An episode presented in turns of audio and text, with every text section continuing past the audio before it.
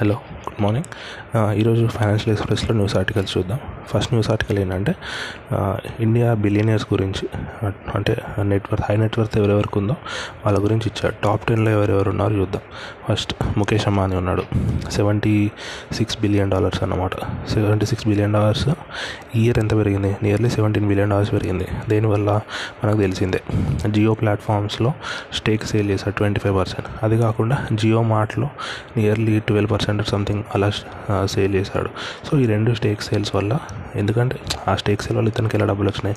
ఇంతకుముందు రిలయన్స్లో ఇతని share holding ఎక్కువ ఉండే. ఆ షేర్ హోల్డింగ్ సేల్ చేయడం వల్ల డబ్బులు వచ్చాయి కాబట్టి నెట్ నెట్వర్త్ అనేది పెరిగింది.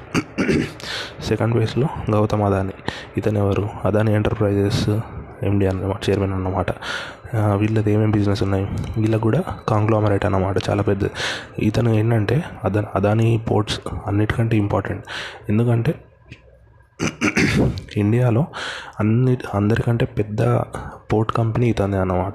అంటే ప్రైవేట్ పోర్ట్స్ ఇప్పుడు మామూలుగా ఏంటి పోర్ట్స్ ఉన్నాయి? విశాఖపట్నం పోర్ట్ ఉంటుంది మన చెన్నై పోర్ట్ ఉంది కేరళలో కొచ్చిన్ పోర్ట్ ఉంది కర్ణాటకలో మంగళూరు దగ్గర అనుకుంటే ఎక్కడన్నా సంథింగ్ అట్లా డిఫరెంట్ డిఫరెంట్ ముంబై దగ్గర ఉంది గోవా దగ్గర ఉంది ఇవన్నీ పోర్ట్స్ ఉంటాయి. కాకపోతే ఇవేంటి ఇవన్నీ గవర్నమెంట్ కంట్రోల్లో ఉంటాయి మామూలుగా. కాకపోతే దీని పక్కన చిన్న చిన్న ఉంటాయి అవునా? ఇప్పుడు ఎలాగా? ఇప్పుడు నెల్లూరులో ఉంటుంది పోర్ట్ అలా అంటే నెల్లూరులో కానీ లేకపోతే విజయనగరం దగ్గర కానీ ఇట్లా చిన్న చిన్న అంటే పెద్ద మెయిన్ కోస్టల్ ఏరియాస్ కాకుండా పక్కన చిన్న చిన్నవి ఉంటాయి చూడండి. అట్లాంటి పోర్ట్స్ ప్రైవేట్ వాళ్ళకు కూడా ఇవ్వచ్చు అన్నమాట. సో ఇతను అలాంటివి తీసుకున్నాడు. గుజరాత్లో రెండు పెద్దగా ఉన్నాయి. అట్లనే మొన్న కేరళ దగ్గర ఒకటి తీసుకున్నాడు. ఆంధ్రప్రదేశ్లో ఒక టాక్ నడుస్తుంది ఒకటి టేక్ తీసుకున్నాడు. అట్లా ఇండియాలో ప్రైవేట్ ప్రైవేట్గా పోర్ట్స్ చూసుకునేది ఇతను టాప్ ప్లేస్ అది కాకుండా ఇంకేంటి? అదాని పవర్. అదాని పవర్ అంటే ఏంటి? మన ఎలక్ట్రిసిటీ తయారు చేసేది. అలా అదాని పవర్లో రెండు ఉన్నాయి అదాని పవర్ ఒకటి అదాని గ్రీన్ ఒకటి. అదాని పవర్ ఏమో నార్మల్ థర్మల్ పవర్ అనమాట అంటే కోల్ బేస్ లాగా అంటే కోల్తో తయారు చేసేది అట్లాంటివి. అదాని థర్మల్ అన్న అదా మామూలు అదాని పవర్. అదాని గ్రీన్ ఏంటి? ఇది సోలార్ రిలేటెడ్ అట్లాంటివి అంటే రెన్యూవబుల్ ఎనర్జీ రిలేటెడ్ అనమాట ఇది గౌతమ్ దాని గురించి. ఇంకా ఇక్కడ ఇక్కడ ఇవ్వలేదు న్యూస్లో కాకపోతే ఒకటి ఇంపార్టెంట్ జరిగింది ఏంటంటే ఆస్ట్రేలియాలో ఇతని గురించి గొడవ జరుగుతుంది అనమాట ఎందుకు? ఇప్పుడు ఇండియాలో మన గవర్నమెంట్స్ పెద్ద పట్టించుకో ఎన్విరాన్మెంట్ రిలేటెడ్ అట్లా ఏం జరిగినా కూడా.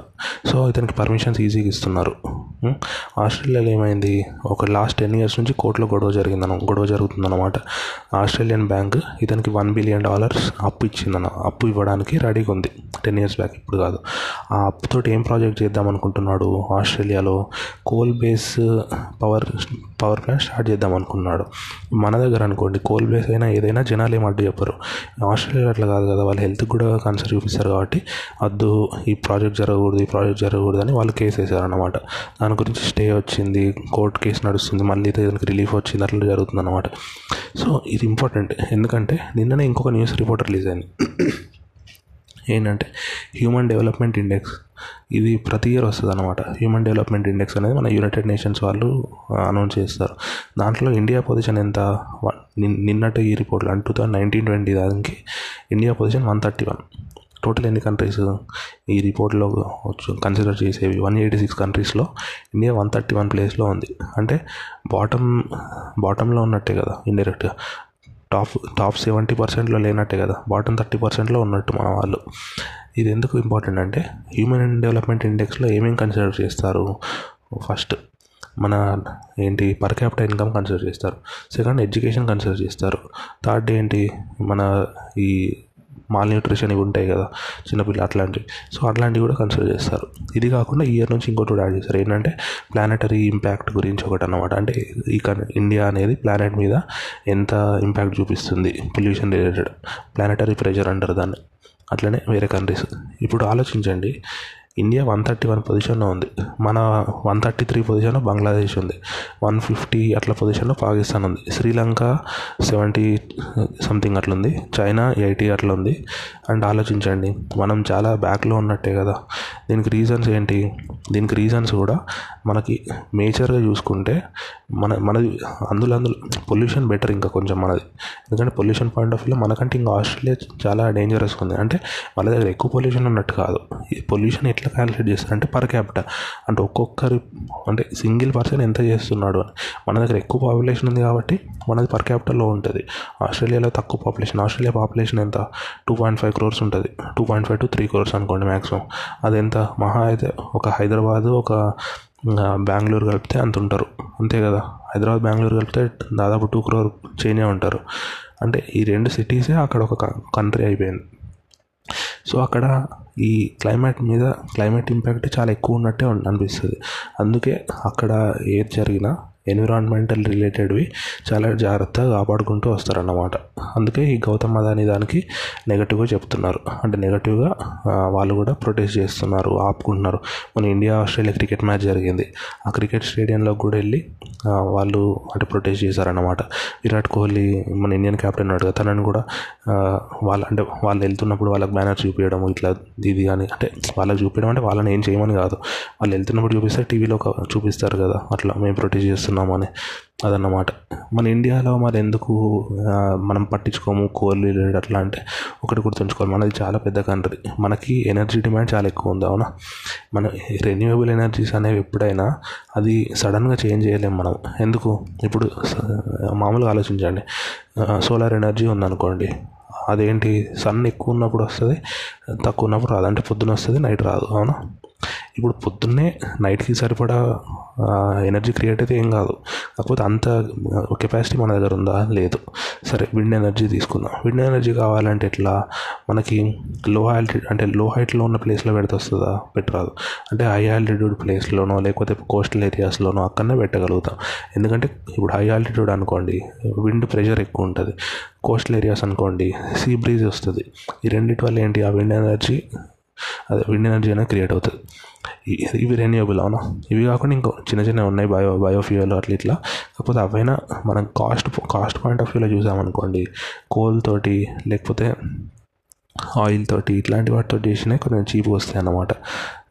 అట్లా అందుకే మన వాళ్ళు పెద్దగా అంటే మన వాళ్ళు ఇప్పటికైనా కోల్ రిలేటెడ్ దాంట్లోనే తక్కువ పొల్యూషన్ చేయడానికి ట్రై చేస్తున్నారు. అంటే ఎప్పటికప్పుడు మారుతూ ఉంటుంది టెక్నాలజీ కాకపోతే ఏంటి మన వాళ్ళు మొత్తానికే కోల్ ఆపేయడం అంటే మన ఇండియా కానీ చైనా కానీ ఇట్లాంటి కంట్రీస్లో అది కేపబుల్ కాదు. దానికి కౌంటర్ మెజర్ స్టార్ట్ చేయాలి అంతే. అంటే ఇప్పుడు ఒక ఒక టన్ కార్బన్ డైఆక్సైడ్ ఎమిట్ అవుతుంది అనుకోండి అట్మాస్ఫియర్లోకి ఆ టన్ కార్బన్ డైఆక్సైడ్ని ఇప్పుడు కార్బన్ డైఆక్సైడ్ ఎవరికి కావాలి? చెట్లకు కావాలను అంటే ఆ వన్ టన్ కార్బన్ డైఆక్సైడ్ తీసుకునే కెపాసిటీ ఉన్న చెట్లను పెంచాలి మనం. దాన్ని మనం ఏంటి కార్బన్ న్యూట్రాలిటీ అంటాం అట్లా. అంటే బయటకు ఎంత వదులుతున్నామో మళ్ళీ అంతే పీల్చుకునేలా చేస్తున్నాం. అప్పుడు నెట్ ఎఫెక్ట్ జీరో ఉంటుంది కదా. Carbon emission zero. అంటే నెట్ నెట్గా కార్బన్ ఎమిషన్ జీరో ఉంటుంది. సో అది చేయడానికి ట్రై చేయాలి. అంతేగాని అంటే ఇప్పుడు ఒకటి గుర్తుంచుకోవాల్సింది ఏంటంటే కోల్ అనేది ఇప్పుడని కాదు ఎప్పటికైనా డేంజరే అది స్టాక్ కూడా అన్లిమిటెడ్ ఏం కాదు లిమిటెడే కాకపోతే ఏంటి మనం ఇట్లాంటి హైలీ పాపులేటెడ్ కంట్రీస్లో అది అది మొత్తానికి లేకుండా అయితే చేయలేము మనం.